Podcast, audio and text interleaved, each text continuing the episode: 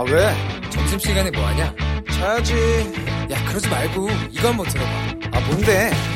지금 당장 라디오를 켜봐 나른한 오후 깨울 시사 토크쇼 모두가 즐길 수 있고 함께하는 시간 유쾌하고도 신나는 시사 토크쇼 오태훈의 시사본부.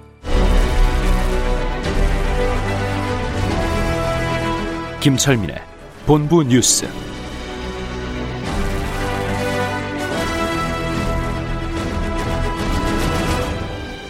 네, KBS 일라디오 오태훈의 시사본부 2부 첫 순서는 이 시각 중요한 뉴스들 분석해 드립니다. 본부 뉴스.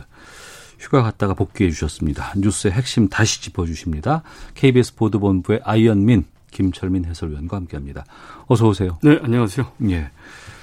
코로나19 상황 심각하기도 하고 정치권으로도 이게 좀 파장이 커지고 있어요. 예, 이낙연 어, 더불어민주당 후보자가 그 간접 접촉자와 이제 확진자와 간접 접촉을 하는 바람에 정치권에 네. 비상이 걸렸었죠. CBS 스튜디오에서 그렇죠. 예. 예, 근데 이제 오늘 오전에 페이스북을 통해서 진단 검사 결과를 공개를 했습니다. 그래서 네. 이제 뭐라고 글을 올렸냐면 오전 10시 10분쯤에 국립중앙의료원으로부터 코로나19 검사 결과를 통보받았다. 음. 음. 성으로 나왔다. 네. 이렇게 밝혔고요.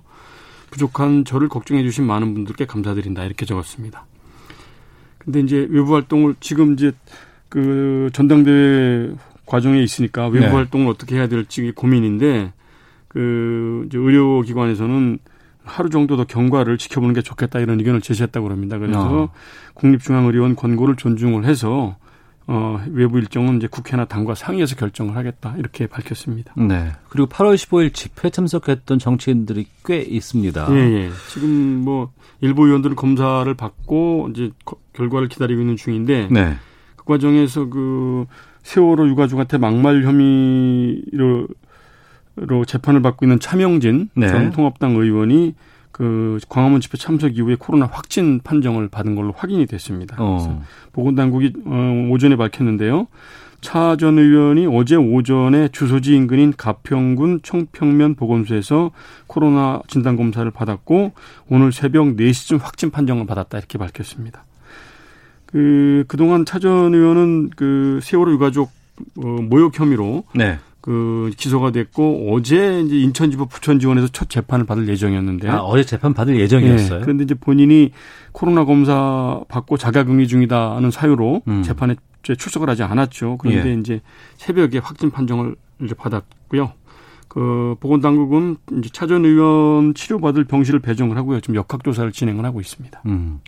광화문 집회 뭐 상당수의 인원들이 참여를 했다고 보도가 예, 예. 나오고 있고 예, 예. 처음에는 뭐 수만 명이라고 했다가 뭐 어느 언론에서는 확인해 보면 5천 명 정도다 뭐 이렇게 좀 규모가 들쭉날쭉거리고 있는데 버스 동원한 의혹들이 지금 나오고 예, 있거든요. 예. 그 이제 지방에서 참석 집회에 참석한 분들이 많았던 걸로 보이는데 더불어민주당 박지민 의원한테 오늘 이제 제보 자료가 이제 접수가 된 모양입니다. 그런데 그 이제 내용을 박지민 의원이 공개를 했는데 네. 지난 토요일 광화문 집회에 그 전세 버스 79대가 동원됐다는 그 파일 명단을 제보를 받았다. 어. 이 파일에는 담당자 이름, 연락처, 회비, 계좌번호 이런 게 다 적혀 있었다 이렇게 발언을 했고요. 예. 그 지역별로 동원된 전세, 전세버스를 보면 경남이 22대, 대구가 19대, 경북이 12대, 전남 6대, 충남 5대 등 전국 14개 시도에 걸쳐져 있었습니다. 어. 그래서 전세버스에 보통 한 40명 정도씩 탑승을 한다고 하는데 네. 이렇게 추산을 해볼 때 대략 3천 명 이상은 탑승을 했을 걸로 보인다. 지역에서만 올라간 것으로 의혹되는 그렇죠. 인원이 전세 버스를 타고 상경을 해서 시위에 참석한 사람들이 대략 3천 명 이상 될- 된 걸로 추정이 된다. 음. 그래서 이 관련 제보 자료를 질병관리본부에 전달을 했다 이렇게 밝혔고요. 예. 그 박주민 의원은 이제 그 우리 모두의 안전이 걸린 일이기 때문에 당일날 집회에 참석한 분들은 반드시 자진해서 검사에 적극 협조해 달라 이렇게 촉구를 했습니다. 네. 우리가 봄, 가을에 결혼 많이 하잖아요. 그렇죠. 근데 지난 봄에 결혼 예정했다가 예. 이 코로나 상황이 안 좋아서 뭐 가을로 좀 미룬 분들이 꽤 계시고 예, 그렇죠. 또 그동안 좀 안정이 됐기 때문에 9월에 곧 결혼하겠다라고 하시는 분들이 많이 있는데 예. 지금 다시 또 이게 어, 가을 앞두고 이 일이 지금 벌어지고 있습니다. 예, 지금 코로나 때문에 봄에 결혼식 올리려다가 이제 가을로 연기한 분들이 꽤 많은데 말씀하신 네. 대로 근데 정부가 지금 방역 강화 조치를 내림에 따라서 50인 이상 실내 행사가 금지됐단 말이죠. 네. 그래서 그 자연스럽게 결혼식도 지금 할 수가 없는 상황이 된 겁니다. 이달 음. 말까지. 그래서 지금 현재 그 예식장 이용 표준 약관을 보면 천재지변 등으로 예식을 할 수 없을 때는 위약금을 물지 않고 취소나 연기를 할 수가 있게 돼 있습니다. 네. 근데 이제 이 코로나 19가 과연 그 천재지변에 해당이 되느냐 이걸 어. 놓고서 그동안 그 예비 부부들하고 이제 예식업계가 계속 분쟁이 생겨 왔는데 네. 올초 3월 달에는 이제 사회적 거리두기 3단계가 발령됐을 때 이때는 이제 그 3단계가 발령이 되면은 그 다중이용 시설이 금지가 되고 집회 집합 제한 명령이 내려지고 또 시설 폐쇄 명령이 내려지고 이러기 때문에 자연스럽게 그 결혼식도 할 수가 없게 된 상황이라서 네. 그때는 이제 공정위 요청으로 음. 그 위약금을 물지 않도록 해달라고 해서 예식업 중앙회가 이를 받아들여 갖고 석 달 동안 그 이제 위약금 없이 연기를 했었단 말이죠. 연기를 해준 거군요. 예, 연기 또는 취소가 됐는데 지금은 이제 사회적 거리두기 2단계이기 때문에 음. 그 위약금 면제 사유에 해당이 안 되는 겁니다. 예. 그런데 결과적으로 그럼 위약금을 물어야 되는데 그러면 이제 결혼식 예약하는 예비 신부들, 신랑 신부들이 피해를 볼 거 아니에요. 그렇죠. 근데 예. 지금 사회적 거리두기 2단계 상황에서 방역 강화 조치가 내려지면서 어 지금 예식장 사용할 수 없게 된 상황이란 말이죠. 그래서 네. 이제 지금 위약금을 무는 게 공정하지 않다고 판단을 해서 공정위가 예식업 중앙에다가 어, 당분간 그 예약, 위약금 없이 결혼식 연기를 할 수 있게 해달라고 공식 요청을 했습니다. 오늘 음. 요청을 했고요. 지금 협상을 하고 있다고 그럽니다. 그래서 아. 아. 마 결과가 오늘 중 나올 것 같은데요. 예. 그 예식업 중앙회가 공정위 요청을 받아들일 경우에는 이제 당분간 저 위약금 없이 결혼식을 저 연기 또는 취소할 수 있게 될 걸로 예상이 됩니다. 음, 알겠습니다. 예. 지금 수도권에 그 거리두기 2단계가 발령되어 있는데 그렇죠. 어, 8월 말까지라고 지금 오전에 들어 아 일부에서 들었어요. 예, 31일까지입니다. 예. 전국 해수욕장 다 폐장됐어요? 아니요, 다 폐장은 아니고요. 어. 지금 이제 전국의 해수욕장이 251군데가 문을 열었는데 예. 어제까지 107군데 약 40%가 문을 닫았습니다. 어. 이게 지금 코로나 재확산 우려가 이제 심각해져서 네. 해- 해수욕장들이 자발적으로 문을 닫은 거고 남은 144군데 여기도 이달 말까지만 운영하고 다 이제 폐장을 하기로 했습니다. 그래서 어. 해수부가 오전에 발표한 내용인데요. 네. 코로나19 전국 확산이 우려되는 만큼 그 국민들 해수욕장 방문을 자제해 달라. 그리고 불가피하게 방문을 하더라도 물놀이 자제하고 샤워장 이용하지 말고 음. 밀집 장소 방문하지 말고 마스크 꼭 착용을 해달라 네. 이렇게 당부를 했습니다. 그래서 아마 이달 말까지 해수욕장들도 다 폐쇄가 될 걸로 보입니다. 음, 알겠습니다. 하나만 더 보겠습니다. 예. 어, 시간이 많지는 않고요. 전월세 전환율 2.5%로 하향 조정하기로 했다고요. 예, 현행 4%인데요. 예. 지금 임대차 3법이 시행되면서 이제 계약 그 전월 전, 전세 계약 갱신하면서 네. 전세를 월세로 바꾸는 집주인들이 많아졌다고 그래요. 그래서 네. 이제 세입자들이 집 피해를 보게 되니까 이 전세 전환할 때 보증금의 4%를 이제 월세로 전환을 하거든요. 음. 근데 이거를 2.5%로 내리기로 했다고 홍남기 경제부총리가 오전에 부동산 시장 점검 관계 장관 회의에서 이제 발표를 했습니다. 네. 그래서 그 현재는 이제 기준금리에다 3.5%를 더해서 전월세 상환율을 결정을 하는데 이거를 기준금리에다가 2%를 더해서 음. 2.5%로 이제 내리기로 했고요. 현재 이거 전세대출 금리가 2.2%, 주택담보대출 금리가 2.4%이 정도 되기 때문에 거기 합당하게 맞춰서 이렇게 조정을 한 것이다. 음. 이번 그러니까, 조치로 인해서 세입자들 부담이 완화될 것이다 이렇게 밝혔습니다. 그러니까 전세로 만약에 5억 전세라고 한다 그러면 예. 그 중에 뭐 2억을 반전세로 돌려서 월세로 돌리면 월세로 돌리게 예. 되면 어 3억은 보증금으로 하고 그렇죠. 이 2억에 대해서는 이제 월세로 바꾸는데 그것을 상한을 2.5%로 그걸 이제 줄인다는 연, 거죠. 명평균 4%를 2.5%로 내린 거죠. 그래서 네. 계산을 해보면 기존에 한 60만 원에서 40만 원 정도 수준으로 뚝 떨어지게 되는 거예요. 음, 세입자에게 좀 유리해지죠. 그렇죠. 아, 알겠습니다.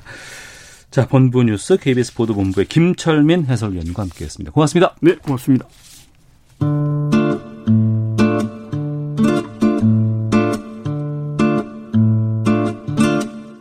오태훈의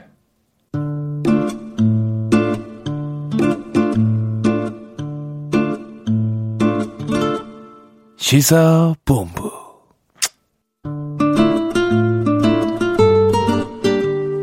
1시 11시 10분 향하고 있습니다. 시사본부는 청취자 여러분들의 참여 기다리고 있습니다. 샵 9730 우물정 9730번으로 의견 보내주시면 되고요. 짧은 문자 50원, 긴 문자 100원, 어플리케이션 콩은 무료로 이용하실 수 있습니다. 팟캐스트와 콩, KBS 홈페이지를 통해서 시사본부 다시 들으실 수 있고 유튜브를 통해서도 생중계되고 있습니다. 일라디오 아니면 시사본부 이렇게 유튜브 창에 검색하시면 영상으로 만나실 수 있습니다. 매주 수요일 전문성과 현장성이 살아있는 고품격 범죄 수사 토크를 지향하는 아는 경찰 시간입니다. 배상훈 전 서울경찰청 범죄심리 분석관 나오셨습니다. 안녕하십니까? 안녕하세요. 김은배 전 서울경찰청 국제범죄 수사팀장도 함께 하십니다. 안녕하십니까? 안녕하십니까? 예. 아, 일주일 새 코로나19로 두 분과 말씀을 나누게 될 줄은 몰랐습니다. 사랑제일교회 전광훈 목사가 코로나19 확진 판정을 받고 서울 의료원으로 이송이 됐고 사랑제일교회 발 확산은 계속해서 되고 있습니다. 먼저 사진을 보니까 확진 판정을 받았음에도 환하게 웃고 어디다가 막 통화를 하는 사진도 나왔고 구급차에 있을 때도 확진자가 마스크를 내리고 웃으면서 통화를 하는 구급차에서 그런 사진을 보고 뭔가 싶었어요. 이거는 어떤 심리인가요? 배상 교수께 좀 여쭤볼게요. 글쎄요. 그게 범죄인지는 모르겠지만 공감 능력이 떨어진다는 건 확실한 것 같습니다. 본인으로 인해서 이 사태가 초래됐는데 네. 일말의 어떤 미안한 감이라 이런 것보다는 자신의 감정에 충실한다고 하는 것은 사실 본인 스스로 자기는 안 걸린다고 분명히 얘기를 했잖아요. 집회에 나와서 그랬다면서요. 네, 근데 걸렸잖아요. 어. 거짓말이잖아요. 내적 두려움, 공포가 외적 합리화로 나타난다고 보통 얘기를 합니다. 자기가 확신을 가지고 있었는데 다른 예. 사람들한테 거짓말을 해왔는데 음. 이제 걸려버렸잖아요. 예, 예. 그럼 어떻게 인지 어떻게 자신의 변명을 해야 될 것인가? 어. 그래서 외적 합리화 자세라고 얘기를 하고 예.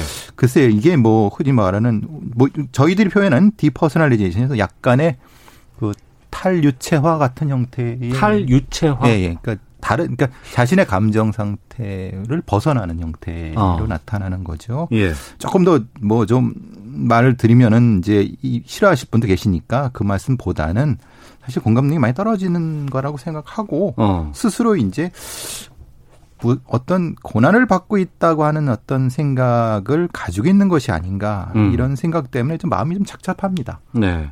그 확진 판정 이전부터 난 열도 없다. 또 병에 대한 증상도 없다. 이러면서 자가격리 규정 무시하면서 이제 활동하기도 했었고. 근데 이제 확진 판정 받았어요. 이 전광훈 목사가 감염되지 않았을 거라고 정말 믿었을까요? 본인이 두 가지를 볼 수 있는데 일단은 종교의 지도자라든지 목사 하시는 분들이 하나님이 지켜주시니까 다른 사람은 감염이 될지라도 나만은 보호하신다라는 그런 자기 독점이 있기 때문에 실제적으로 정광원 목사가 걸리지 않을 거라고 확신한 변도 있긴 있어요. 그렇지만 이 가- 코로나19라는 그 전염병이 지휘 고하 아무 상관없지 않습니까? 남녀노소를 물건하기 때문에 본인이 조심을 더 했어야 되는데 아마 자만심 내지는 본인이 이제 아까 교수님 말 맞다나 걸리지 않는다고 했지 않습니까? 네. 나는 목사 신분이고 사람들을 선교하고 사람들 구제하는 입장에 있는데 내가 설마 그런 병에 걸리겠냐. 자신감이 너무 넘치고 좀 안일했던 생각을 했던 거죠. 어. 지난해 말부터 중국에서 처음에 이제 이 바이러스가 시작이 됐습니다. 우리도 1월, 2월 이때만 해도 이게 좀 특정 지역에서 아니면 특정 어떤 상황에서 발생하는 것이 아닐까라고 했었고 그때 뭐 박쥐가 어땠느니 뭐가 네. 어땠느니 뭐 시장이 어땠느니 음식을 깨끗하게 안 먹었느니 뭐 이런 얘기 했다가 지금은 상황이 완전히 달라졌잖아요. 전 세계에서 지금 이 바이러스 공포 때문에 떨고 있고 전 세계 경제가 멈춰 있고 이동조차 못한 경우도 상당히 있었고 그나마 우리는 잘 막아왔습니다. 그리고 안전에 대한 경각심도 다 있고 어떻게 방역 수칙을 준수해야 되는 것도 다 많은 사람들이 알고 있는데 지금에 와서 뭐 바이러스 테러를 또 주장하고 있단 말이에요. 일종의 책임 전가라고 좀 보는 거거든요. 예. 이슈를 더 큰 이슈로 덮으려고 하는 거 아닌가. 지금 이 상황은 본인과 본인들의 행위에 의해서 벌어진 상황이고 어쨌든 수습을 해야 된다고 하면은 네. 여기에 대한 막대한 책임을 누가 질 것입니까? 그러면은 그것을 자신들이 아니라 그보다 더 큰 어떤 모종의 음모 세력이 있다라고 하는 책임 전가라든가 어, 더 큰 이슈를 발생시키려고 하는 그런 전략이 아닐까 싶습니다. 음. 매우 안타깝죠 이게 분명한 책임의식을 느껴야 되는데 네. 그렇죠. 정광훈 목사 측에서는 8.15 집회를 강행했지 않습니까? 뭐 정부서나 서시에서 반대를 했지만 강행을 했는데 당시에 뭐 사람들을 일일이 검사도 하고 실적이 방해했다라고 주장을 할 수 있어요. 그런데도 코로나19가 요게 처음됐다고 한다면은 일종의 음모 쉽게 해서 누군가가 일부러 퍼뜨린 거 아니냐 이렇게 이제 언론이 말을 했어요. 그거는 아까 교수님 말씀하신 대로 실제적으로 자기 8.15 집회로 인해 가지고 감염이 확산된 거에 대한 일부 책임 면제로 하기 위해서 그런 말을 흘린 것이고 실제 그런 증거가 없지 않습니까? 증거가 있으면은 제출해야 되는데 아직까지 뭐 영상을 확보해 가지고 확인한다는 말은 있지만 그 바이러스를 유포한 사람에 대한 증거가 없기 때문에 요거는 교수님 말씀하신 대로 어느 정도의 책임을 강가 경감하기 위해서 하나의 그 말한 거기 때문에 확실한 답이 없는 걸로 보면 되는 것 같아요.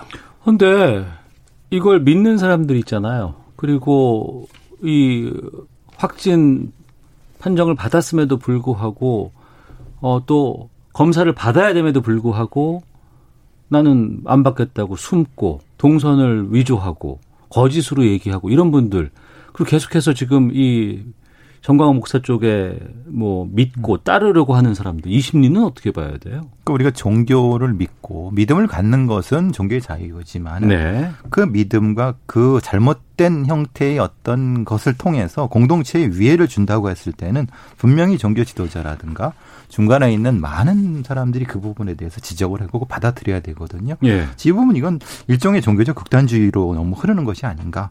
이런 것은 보통 믿음에 의해서 집단이 형성이 된 후에는 그 집단이 또 믿음을 종속시켜 버립니다. 네. 그러니까 그렇게 믿지 않으면 그 집단으로부터 어떤 일종의 이탈되는 데는 두려움 때문에 공동체 아니 그러니까 그런 집단 심리가 계속 형성이 됩니까? 그, 그 사람이나 그 집단이 하는 얘기는 무조건 다 믿게 되는 상황이 되는 거죠. 어. 그게 일부는 지금 신도들이 다 그런 건 아니고 예, 예. 일부 정광훈 목사를 따르는 열성 신도라든지 광적 신도가 있는 겁니다. 종교계를 보게 되면 일부는 광적으로 열성을 하기 때문에 그런 분들은 하나님이 날 지켜주시기 때문에 이런 병도 물리친다. 목사님이 말하는 것에 대해서는 100% 순응하기 때문에 어떠한 외부 세력, 외부에서 뭐 침범이라든지 감염 이런 것도 당연히 고친다고 생각하기 때문에 국가에서 말하는 방역 체계라든지 그 다른 그 치료 이런 걸 믿지 않고 오직 하나님께서 지켜, 지켜주기 때문에 나는 치료받을 수 있고 또 날 수 있다라고 신념이 있기 때문에 그런 걸 응하지 않고 목사님 말을 따르는 사람도 분명히 있는 거죠. 네.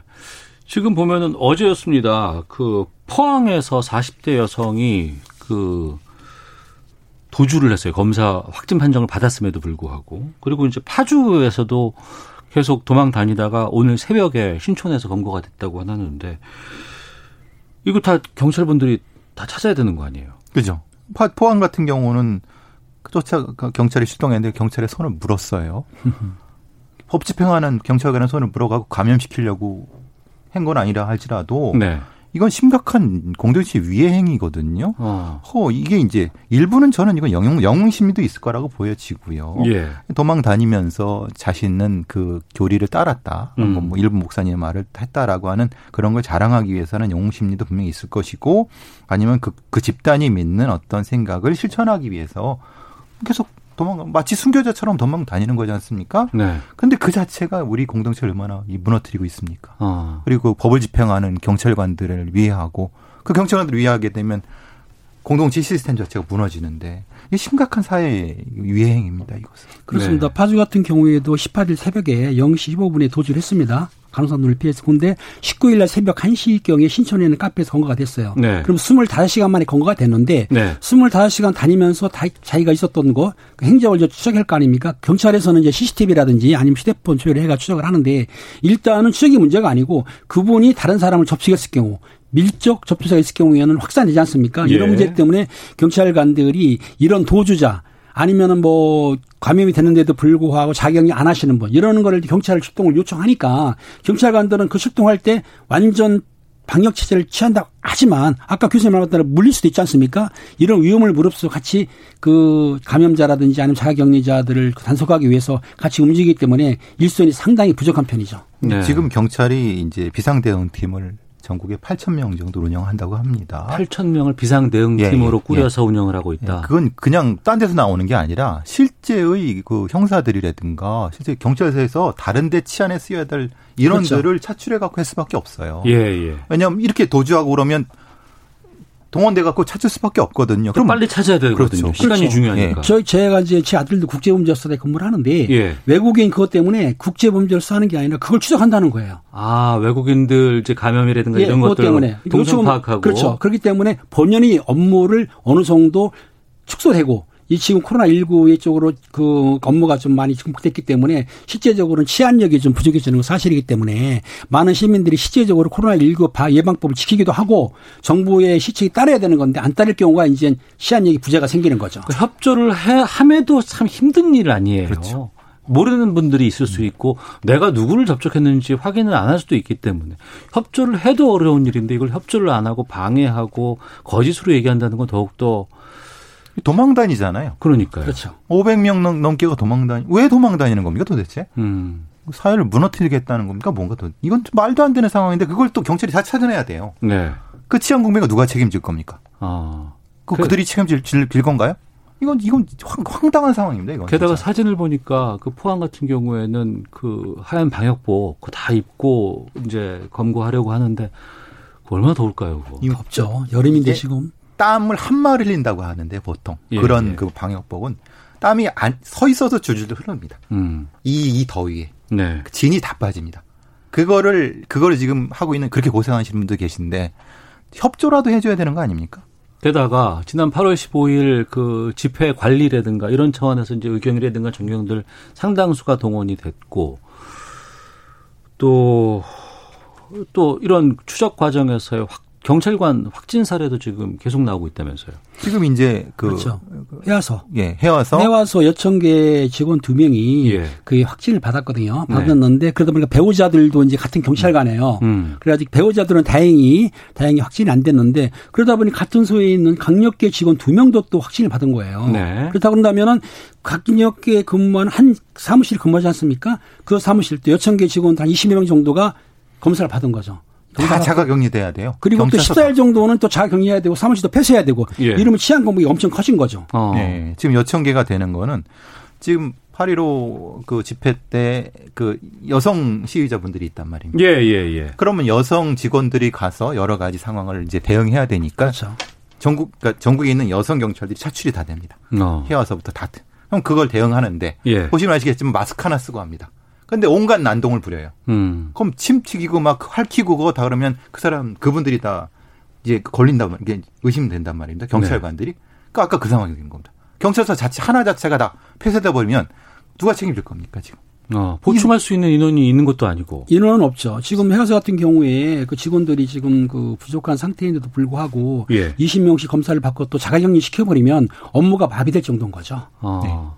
근데 지금 8.15 때 7천 명 정도 경비 경찰이 동원됐다고 하는데요. 네. 그 인원 중에 지금 7명 정도가 지금 확진됐다고 하거든요.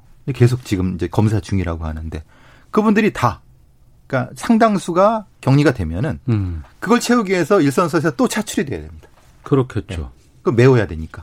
그럼 그 일선 경찰서에 있는 인원, 지구대 인원 다 빠져나가는 누가 책임? 이, 이, 이 황당한 상황에 대한 누군가 반드시 책임을 져야 됩니다. 이거는.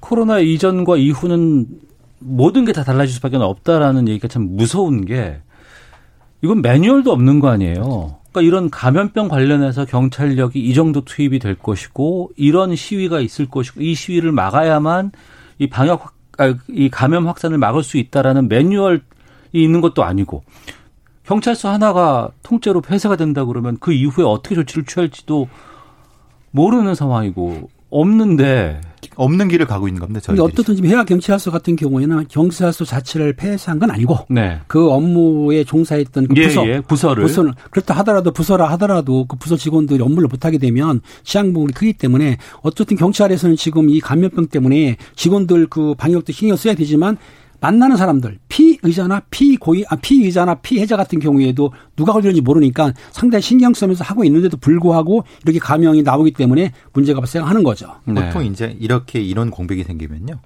다른 팀이나 부서에서 인원을 배치, 전환 배치를 합니다. 예. 그걸 그렇죠, 그렇죠. 그렇죠. 이 공간을 비워둘 수 없기 때문에. 음. 그러면 거기도 업무 하중이 걸리죠. 그렇죠. 3교대 아니면 4교대 움직이는데 어. 언제까지 하중 걸, 걸 겁니까? 이, 이게 감당이 안 되는 상황입니다. 게다가 이 상황이 정리되면 이제 다시 일상으로 복귀할 수 있는 것이 아니고 언제 끝날지를 모르잖아요. 그런 어려움들이 좀 있는데 3538님께서 어 전광훈 씨는 범죄자입니다. 목사라고 부르는 것도 불편하네요. 0133님은 목사도 목사 나름입니다. 시민에게 피해 주는 사람과 단체라면 종교의 자유도 제한돼야 하는 것 아닌가요?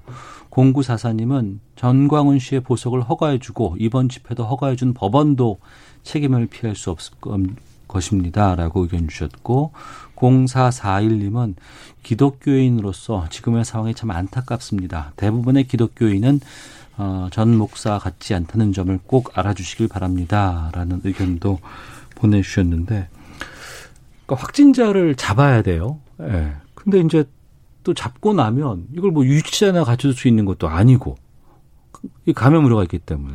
이번에도 강남 경찰서 유치장에서 확진자가 발생을 했다고 하는데, 수감 중에 확진 판정을 받거나 이렇게 되면 어떻게 해야 되나요, 이거?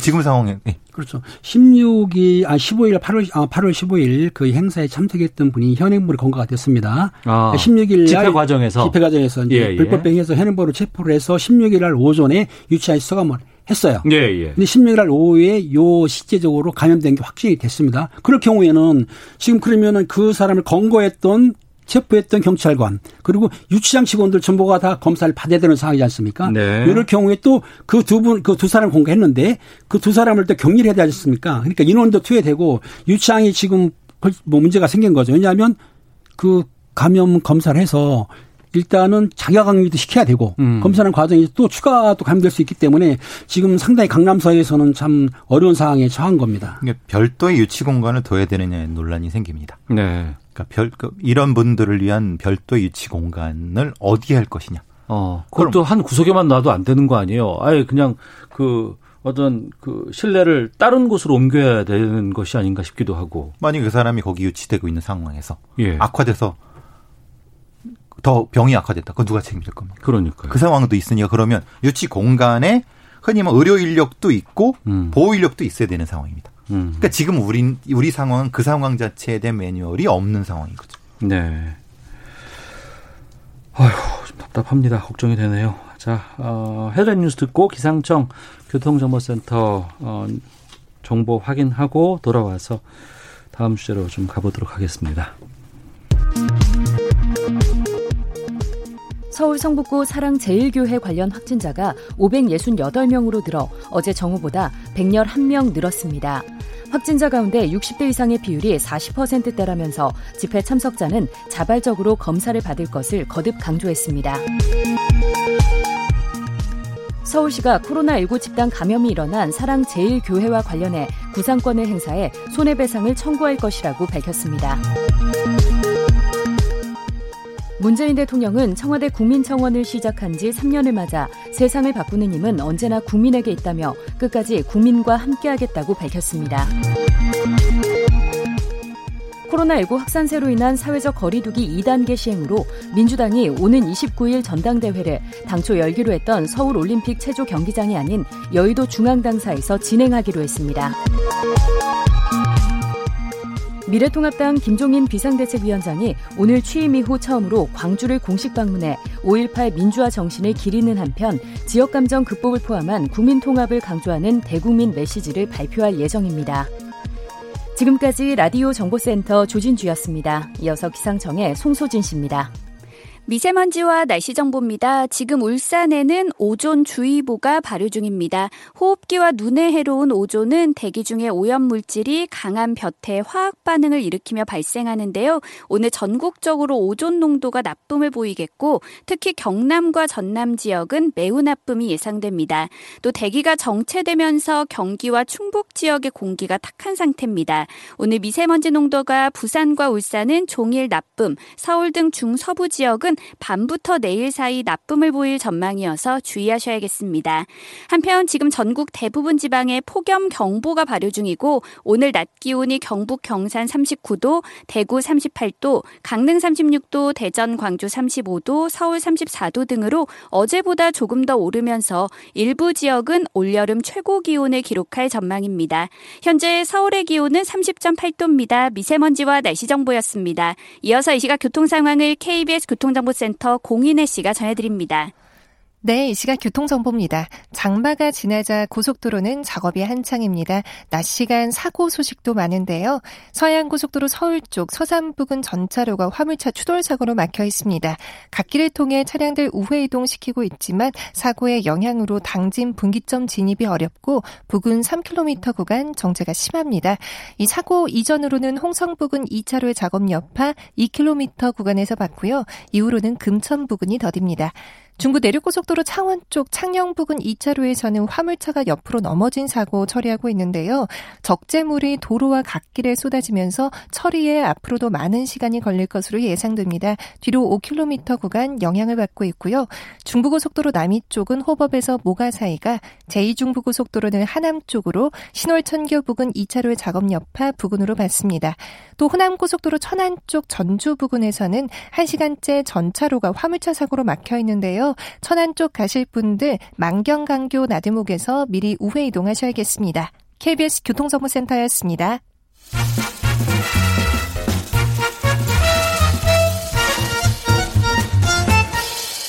오태훈의 시사 본부.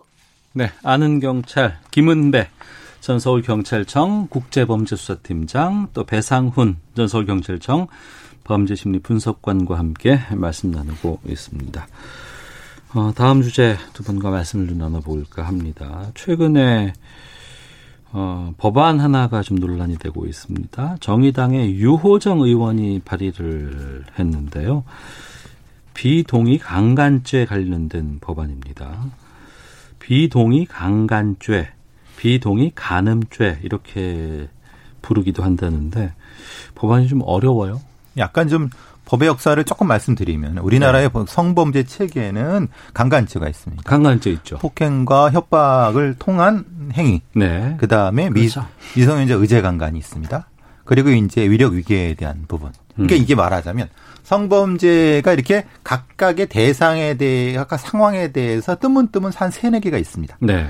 근데 이거 자체의 빈 공간이라고 하는 예를 들면은 위계 위력 관계가 아닌 고용 관계가 아닌 형태에서 벌어질 수 있는 소위 말하는 뭐 건의 강간이라든가 아니면 제가 예, 계속 말씀드렸던 형태의 그루밍 형태의 이런 범죄를 이런 부분들은 는 지금 처벌을 못 해왔는데. 못 해왔는데. 예, 못 해왔는데. 그래서 포괄적으로 음. 여성계라든가 아니면은 범죄학계에서도 성범죄의 큰 체계를 바꿔서 네. 전체적으로 적용을 하고 어. 그 중에 특수한 공간이 있는 것을 배치를 하는 방식으로 역으로 한번 접근해 보자라고 하는 것의 큰 틀에서 기본 모법으로서 비동의 강간죄라는 것이 오랫동안 이 여성계라든가 범죄학계의 수건이었습니다. 네. 근데 문제는 우리의 법 체계와는 정반대의 것이기 때문에 이 부분이 논란이 되고 반대하는 사람들도 있는 거고 에, 법관에 이런 부분과 충돌하는 부분도 있다라고 주장하기 때문에 이 문제가 되는 거고 물론 옹호하는 쪽에서는 아까 말씀드린 그런 쪽으로 가야 된다고 주장하는 분도 있는 거고 그렇습니다. 법의 사각지대가 있었기 때문에 그걸 더 확실히 명확히 하고자 음. 비동의 강간죄라는 것들을 네. 법안으로 만들자라는 거고. 그렇죠. 정의저 아 정의당의 류호정 의원이 말은 간단합니다. 네. 지금 그 형법상에 네. 강제 추행의죄를 성적 침해 범죄로 정하는데 네. 지금 말씀하신 강간죄 그다음에 이제 그 준강간죄 그다음에 뭐 위례 기한 간음죄 요 세 개를 하나로 만든 거예요. 무슨 네. 말이냐면 사실 강간죄는 폭행 협박이 있어야 되지 않습니까? 폭행 협박이 있어야 강간죄가 되죠. 그렇죠. 네. 그다음에 중간간은 심시 상실이나 항거불능이 있어야 돼요. 어, 예, 예. 그렇죠. 그다음에 위기에 위력이 의한 간음은 위기에 위계나 위력이 있어야 돼요. 힘 있는 사람이 예, 그렇죠. 예. 그런데 여기에 플러스 하나를 더했어요. 어. 폭행 협박 없이 예. 동의하지는 동의를 안 했을 경우 어. 그런 조문은 없습니다. 그러니까 예, 예. 미동의 동의하지 않고 성관계 할 경우에는 처벌하자. 음. 요걸 이제 집어넣은 거예요. 그렇다 그러면은 동의와 비동의 문제가 이제 경계가 애매하긴 한데 네. 그 유호정 의원이 물론 이제 이전에도 여러 사람들이 그 발의를 했지만 다 폐기됐지 않습니까? 중요한 거는 형법 체계를 하나로 통합하면서 미동의 즉 폭행 협박이 없다 하더라도 명시적으로 동의 안 했을 경우에는 강간죄로 처벌하자고 강경하게 주장을 한 거죠. 네. 그러니까 법 체계를 지금의 우리 우리의 이제 법 체계가 50년대부터 만들어진 것은 정죄에 대한 죄입니다. 음. 근데 그것은 95년대 바뀌었습니다. 예. 강간과 추행죄로 법 편이 바뀌었고, 근데 이거 자체도 역시 소위 말하는 강간죄가 포, 그러니까 이 성범죄가 전체를 포괄할 수 있는 게 너무 적기 때문에 기본 모법으로 만들어 두고 음. 그 다음에 거꾸로 이제 그 이제 이 영역을 다시 재설정하자라는 방식인 거고 그 얘기에는 한 발 더 들어가면 피해자 주- 지금은 우리의 황법 체계가 피해자 입증주의인데 피해자 입증주의. 입증주의인데 가해자 입증주의로 전환하자는 어. 그런 어떤 패러다임의 전환도 여기 들어가 있는 겁니다. 예. 그러니까 말하자면 지금은 피해자가 여러 가지 증거가 없을 때 피해자가 음. 왜그 상황이 벌어졌는가를 입증해야 되는데 거꾸로 이제는 가해자가 입증해야 된다. 왜냐하면 네. 그건 비동의이기 때문에 음. 그런 어떤 이 정, 어떤 전환도 증거법적 전환도 역시 포괄하기 때문에 이 자체의 법 체계는 사실은 서구에서도 많이 논의가 됐던 겁니다. 네. 근데 그 서구에 논의됐다고 해서 우리나라에 그게 맞는다는 건 아닙니다. 음. 그래서 이제 여기 문제가 발생하고 있는 거죠. 그 동의하지 않은 성관계를 처벌한다라고 하면 어디까지가 동의일까? 이 부분에 대한 궁금증들은 많이 나오더라고요. 그렇다고 하면 명시적인 동의라고 지금 보는 거예요. 1년 이상 징역에 처한다고 하는데 잘 보세요. 그러면 남녀 관계 애인끼리에 애인끼리에서 그 만약에 성관계 할 때 미리 물어봐야 됩니다. 너하고 나하고 잠자리 할래? 그러면 yes 하면 가지만 가만히 있는다. 묵시적으로 동의 안 했어. 그럼 이렇게 하면 문제 물론 no 하면 안 되죠. 그렇지만은 yes란 동의를 안 했어요. 근데 yes란 동의를 안 했는데 성관계 했다 그러면은 이 조항에 해당될 수가 있는 거예요. 음. 동의할 동의하지 않았기 때문에 무슨 네. 말인지 아시죠? 그러니까 명시적인 동의도 있지만 묵시적인 동의도 있지 않습니까? 하지만 여기 주장하는 건 뭐냐면 명시적으로 yes라고 말해라. yes라고 안 할 경우에는 그거는 동의한 게 아니다. 비동의다. 그러면은 요 강간죄로 처벌할 수가 있는 사항이 된 거예요. 네. 폭력을 쓰지 않아도 그렇죠. 좀 분위기상으로 저항할 수 없는 상황도 있을 수 있겠죠. 예, 그것 때문에 이, 이, 이 법 체계가 필요한 겁니다. 그러니까 예. 말하자면 우리가 보통 폭력이나 협박이라고 하는 것 자체가 유형력을 가지고 있는 것도 있지만 네. 현대 사회가 많이 변화오고 음. 흔히 말하는 그루밍이라든가 심리적 세뇌 방식이 많이 발전하면서 네. 발- 아니, 많이 이게 기술이 개발되면서 음. 흔히 말하는 그렇지 않고 눈에 보이지 않고도 힘을 가할 수 있는 방법이 많다는 겁니다. 네. 그러니까 그 영역을 처벌해 보자라고 하는 건데 그렇게 했을 경우는 아까 말씀하신 경우는 모호한 부분은 어떻게 할 것인가에 대한 부분이 음. 미해결 미해결 상태인 거죠. 그러니까 저희가 뭐 여기서 이 법에 대해서 뭐 옳고 그르고 뭐 맞다 틀리다 이걸 얘기하는 것은 아니고 어떤 빈틈들이 있을 수 있고 어떤 것들을 보완해야 하며 어떤 부분은 문제점으로 남을 수 있는지에 대해서 좀 두 분의 의견을 듣고자 하거든요. 어떤 부분들을 좀 특정할 수 있을까요? 그러니까 지금 제가 보기엔 동의, 미동의 거는 좀 의사가 불명확할 경우가 문제거든요. 그렇다고 네. 한다면은 만약에 사전 동의냐 사후 동의냐도 문제가 있기 때문에 그렇지 않습니까? 아. 사전 동의를 받아야 되는 것이고 사후 동의는 또 안 될 거 아닙니까? 이 상황에서는 그러니까 혹시라도 혹시라도 이 법이 피해자의 자의적인 판단에 의해서 집행될 수 있지 않겠냐. 네. 그러니까 피해자가 맘 먹고 나 동의 안 했으면 그만인 것이잖아요. 음. 그렇다고 한다면은 일부에서는 그렇습니다. 아 그러면은 계약서를 써야 되겠네. 아니면은 사랑을 할 때 미리 휴대폰을 꺼내서 녹취를 하면서 우리 사랑할래? yes? Yes 하면 동의, 녹취가 안 됐을 경우에는 피해자 입장에서 볼 때 나 동의 안 했어. 이럴 경우가 문제이기 때문에 네. 요거를 사실상 요 미동의가 미동의 없이 성취한다는 건 잘못된 건 맞아요.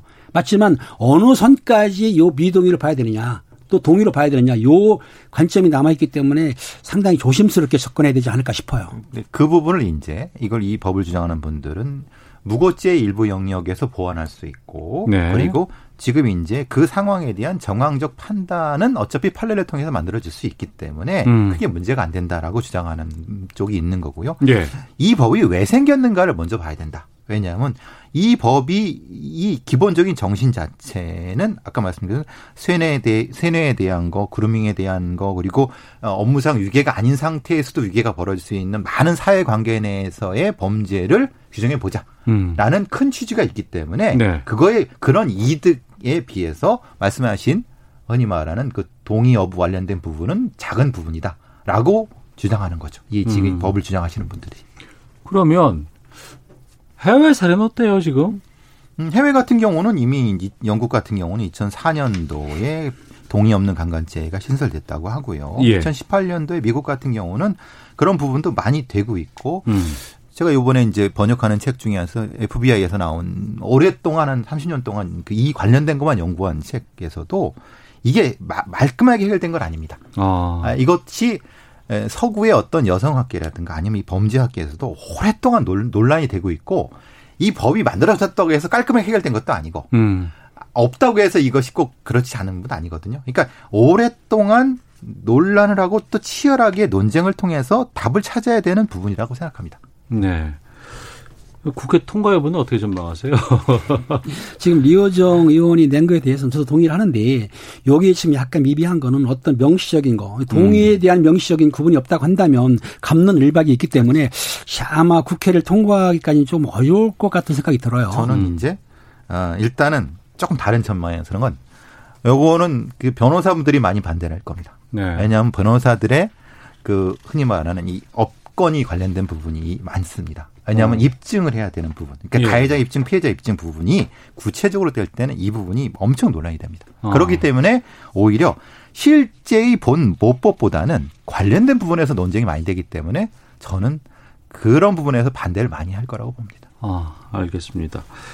자, 아는 경찰 마치도록 하겠습니다. 배상훈 전 서울경찰청 범죄심리분석관, 김은배 전 서울경찰청 국제범죄수사팀장과 함께했습니다. 두 분 말씀 고맙습니다. 감사합니다. 감사합니다.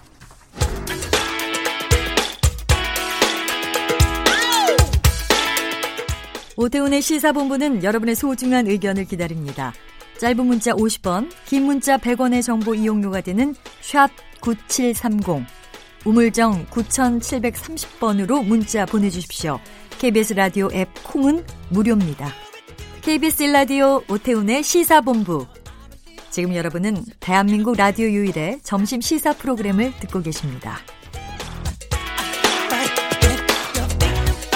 네, 코로나19 사태가 중대 고비 맞고 있습니다. 아, 지난 8월 15일에 서울시라든가 방역 당국의 자제 요청에도 불구하고 금지 요청에도 불구하고 어, 사랑제일교회 어, 전광훈 목사 신도들 광복절 집회 참석한 이후에 확진자가 수도권을 넘어서서 전국으로 지금 번지고 있습니다. 어, 김성환의 뉴스 소다에서 이번 사랑제일교회발 집단 감염 여기에 대한 좀 말씀 나눠보고 전광훈 목사에 대해서 좀 알아보는 시간 갖도록 하겠습니다. KBS 라디오 저녁 시사야의 진행자 김성환 시사평론가와 함께합니다. 어서 오세요. 네, 안녕하세요. 예. 이 정도로 논란이 될 거라고 생각하셨어요? 아니요. 사실은 이거 이런 사태까지 예측한 분들은 많지 않으셨을 것 같아요. 네. 대한민국이 며칠 사이에 뭐 전혀 다른 나라가 됐다는 느낌을 받을 정도로 굉장히 음. 지금 상황이 심각해진 건 사실입니다. 네. 집회가 있었고 집회하지 말, 말아야 된다라는 주장도 꽤 있었고 또 어, 집회 이후의 격리라든가 자가격리 문제들 그리고 이제 확진 판정 받고 이후의 동선 파악에서 여러 가지 문제점들 네. 좀 상당히 좀 혼란스럽잖아요. 아, 이렇게 사실은 서로 간의 주장이 좀 엇갈리거나 아니면 갑자기 어떤 사태가 터지면 어, 이 상황을 어떻게 해석하면 좋을까? 네. 혼선이 생기게 되잖아요. 그 전부터 하나씩 좀 단계로 싹좀 예. 정리를 해봤으면 좋겠어요. 상황을 좀 복기를 좀 해보면 좋겠는데요. 네. 이게 지난 13일이었습니다. 13일. 예. 네. 광화문 아, 그 광복절 이틀 전이죠. 목요일이었습니다. 네, 중앙방역대책본부 브리핑 자리에서 권준욱 부본부장이 음. 하루 전에 사랑제일교회 교인 중 첫 확진자가 발생한 이후에 교인 4명이 추가로 확진돼서 네. 총 5명이 확진 판정을 받았다. 현재 조사 중이다. 이런 입장을 밝힙니다. 김포에 거주하는 20대 교인이 확진 판정을 받았고 이 교회에서 접촉한 신도들을 조사하는 도중에 확진자들을 추가로 이제 찾아낸 겁니다. 네. 성북구청이 동선을 확인해 보니까 8월 9일 주일 예배에 이 사람들이 참석을 했다는 사실이 확인이 됐어요. 음. 그리고 7일부터 11일 사이에 교회를 방문을 했다고 합니다. 그러니까 당연히 주일 예배에 참석했으면 그 교인들이 다 밀접 접촉자로 분류가 되지 않겠습니까? 그렇죠. 자가격리에 들어가야 되는 상황이 된 거예요. 네. 그리고 그 사이사이에도 지금 교회에 방문한 사실이 알려졌으니까 지금 다 교인들은 나와서 선별 진료소에서 검사를 받으라 이렇게 안내를 했어요. 근데 사실 사랑제일교회는 이렇게 집단 감염이 안 터진 게 이상할 정도로 방역 대책에 협조에 비협조적이었어요. 음. 그러니까 확진자 발생 우려가 끊이지 않았는데요. 확진자가 급증하던 지난 3월에는 서울시의 집회 자제 요청에도 불구하고 당시에 이제 교회들 네, 예배 네. 좀그 온라인으로 전환해 주십시오 이런 요청들 많이 했잖아요. 예. 교회들이 또 그거 안 따른다고 하는 논란이 또 있기도 했는데 공무원과 언론사 취입을 다 가로막고 예배를 강행하기도 했었고요. 그 이후에도 매주 교회에서 평균 한 수천 명이 모여서 예배를 그냥 계속 봐왔습니다. 음. 그 과정에서 뭐 찬송가 부르거나 뭐 이런 일들이 계속 있었던 거죠. 그래서 서울시는 감염병 예방법 위반 혐의로 예배 참석자들을 고발하기도 했었어요. 네. 그런데 실제로 이런 집단 감염이 발생하고 있었던 상황이었다는 거죠. 그때가. 음, 이미 집회 열기 전부터. 네, 그렇습니다. 근데 집회는 예정돼 있었던 거 아니겠습니까? 그렇죠. 어. 근데 서울시하고 방역 당국이 이제 비상이 걸릴 수밖에 없는데요.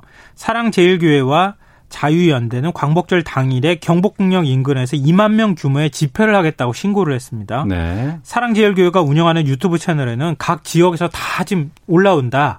그래서 참석자들에 대해서 교통 안내까지도 했었어요.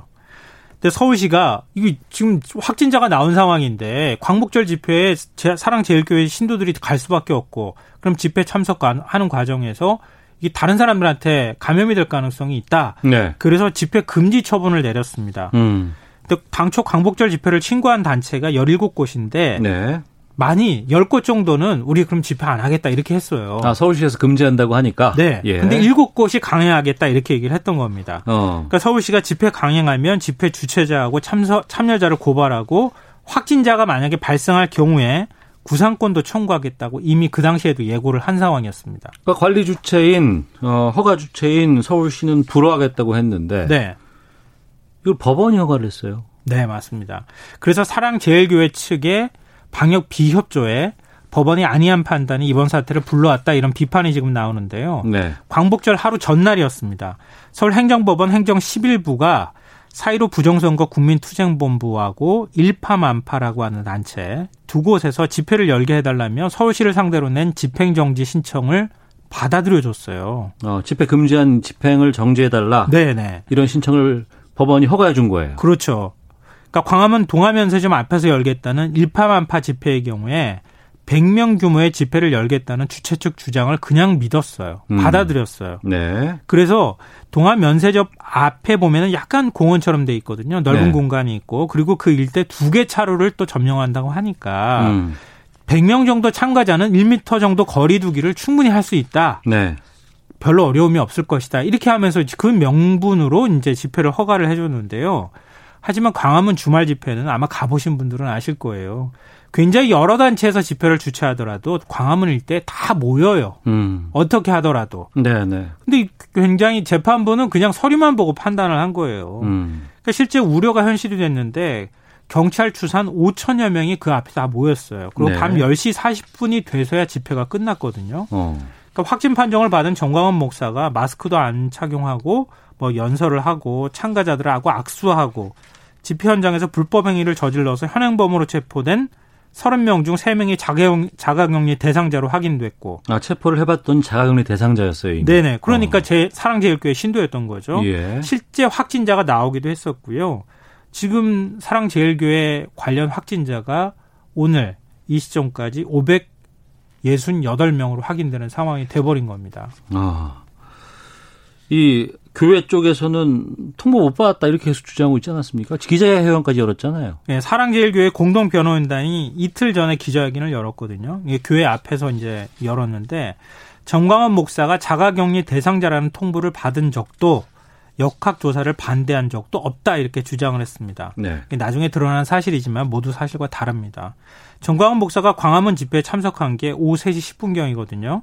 근데 성북구 보건소 측에서 어, 2시 30분 무렵에 교회를 찾아가서 교회 집사에게 자가격리를 통보를 했다 그래요. 네. 정광훈 목사를 만나지 못했으니까 집사를 통해서 통보를 음. 해준 거죠. 그러니까 전 목사도 집회에서 자가격리 통보가 왔다라고 분명히 말을 했거든요. 집회에서 직접 얘기를 네, 직접 한 거예요. 자기 입으로 얘기를 어. 했어요. 그러니까 자가격리 통보서에 서명한 오후 6시를 기준으로 변호인단 쪽에서 아니 그전에는 우리 자가격리 통보 받은 적 없다 이렇게 전혀 모르는 얘기처럼 얘기를 하는데 이거는 사실과 다른 얘기고요. 역학조사에 반대한 적이 없다?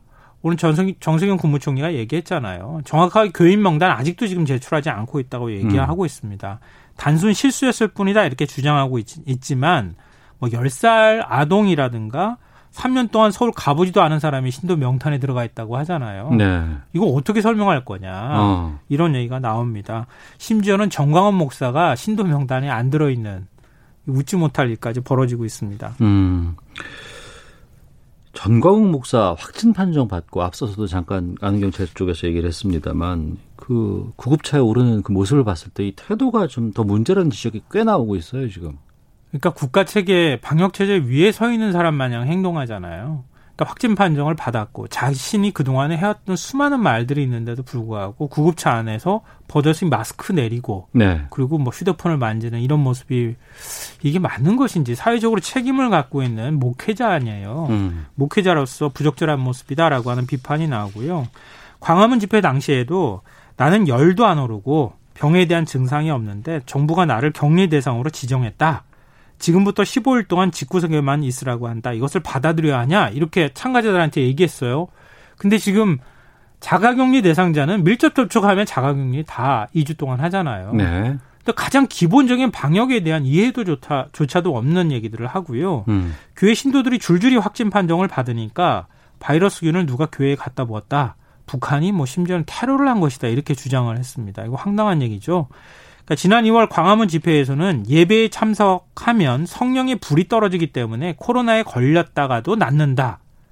이런 얘기를 한 적도 있습니다. 그러니까 보수 기독교 단체 회원들 사이에서는 집회 전에 휴대폰을 끄고 신용카드를 사용하지 말라.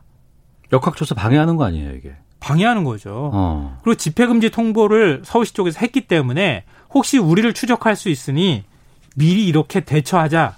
이런 얘기들이 오고 갔다고 합니다. 이 국민들은 지금까지 아주 조마조마한 마음으로 방역에 그 다 협조를 해왔던 거잖아요. 네. 그게 일순간에 다 무너지도록 만들었다는 얘기가 되는 거고요.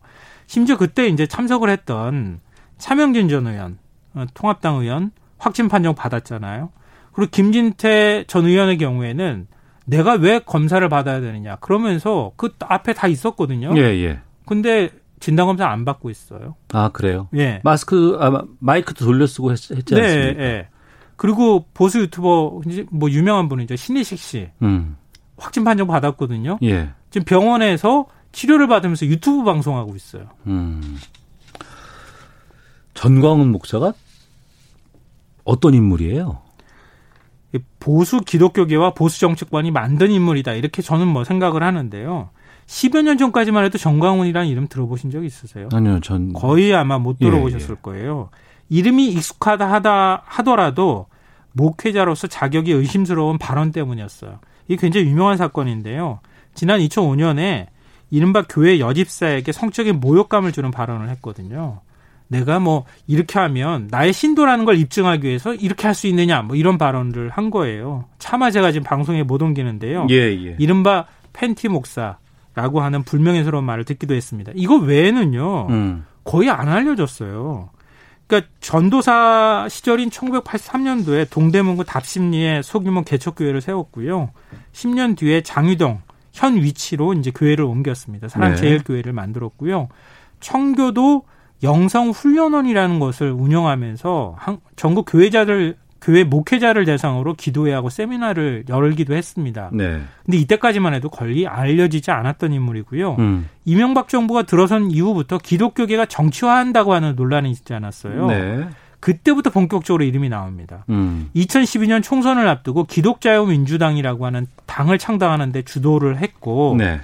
어, 뭐 2016년 총선에서는 기독자유당 이름으로 2.63%를 득표하기도 했었고요. 이른바 박근혜 전 대통령 탄핵 이후에 태극기 집회를 이끌면서 여론의 주목을 본격적으로 받기 시작했고, 음.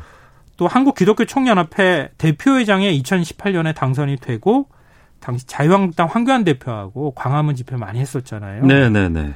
그러면서 사실 여론에 확 주목을 받기 시작했던 거죠. 뭐 장관 줄이 주겠다 이렇게 주장도 하고 막 아. 예, 그것도 사실 논란이 됐던 발언 예, 중에 예. 하나였었던 거죠. 어. 근데 그때 2018년 공직선거법 위반 혐의로 징역 6개월에 집행유예 2년을 선고받았고요. 선거, 선거 활동을 할 수 없는데도 불구하고 계속 하다가 사전 선거 운동 혐의로 구속이 됐다가 보석으로 좀 풀려난 상태였던 거죠. 음.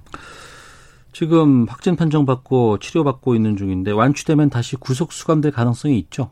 네, 그럴 가능성이 현재로서 높아 보입니다. 어. 검찰이 전 목사가 법원에 어, 보석 결정을 취소해 달라 이렇게 요구를 한 요청을 한 상태거든요. 네. 문제는 지금 치료가 언제 끝날지 모르잖아요. 설 의료원에 지금 입원해 있는 상태거든요. 어. 이게 한 달이 걸릴지 얼마 걸릴지 모르는데 그 치료가 끝나고 난 다음에 보석 심사가 이루어지고 그리고 구성 여부가 결정이 또 될 것 같습니다. 음. 아마 그렇게 될 경우에는 이만희 신천지 총회장처럼 감염병 예방법 혐의나 이런 부분들이 다 적용이 돼서 네. 또 추가로 아마 법적인 처벌을 받을 가능성이 있어 보입니다. 알겠습니다. 자, 지금까지 세평론가 김성환 씨와 함께했습니다. 말씀 고맙습니다. 네, 고맙습니다. 아, 서울, 경기 등 수도권 중심으로 집단 감염 크게 확산되고 있습니다. 외출이나 모임, 사람이 많이 모이는 다중이용 시설 이용 자제해 주시고요. 사람 간의 접촉 최소화해 주시길 바랍니다. 불가피하게 집합, 모임, 행사에 참석할 때는 마스크 착용, 또 손소독, 참석자 간의 1에서 2m 거리 두기 등 방역 수칙 반드시 준수해 주시길 부탁드리겠습니다. 이번 주가 매우 중요한 상황입니다. 자, 오태훈의 시사분 마치겠습니다. 내일 뵙겠습니다. 안녕히 계십시오.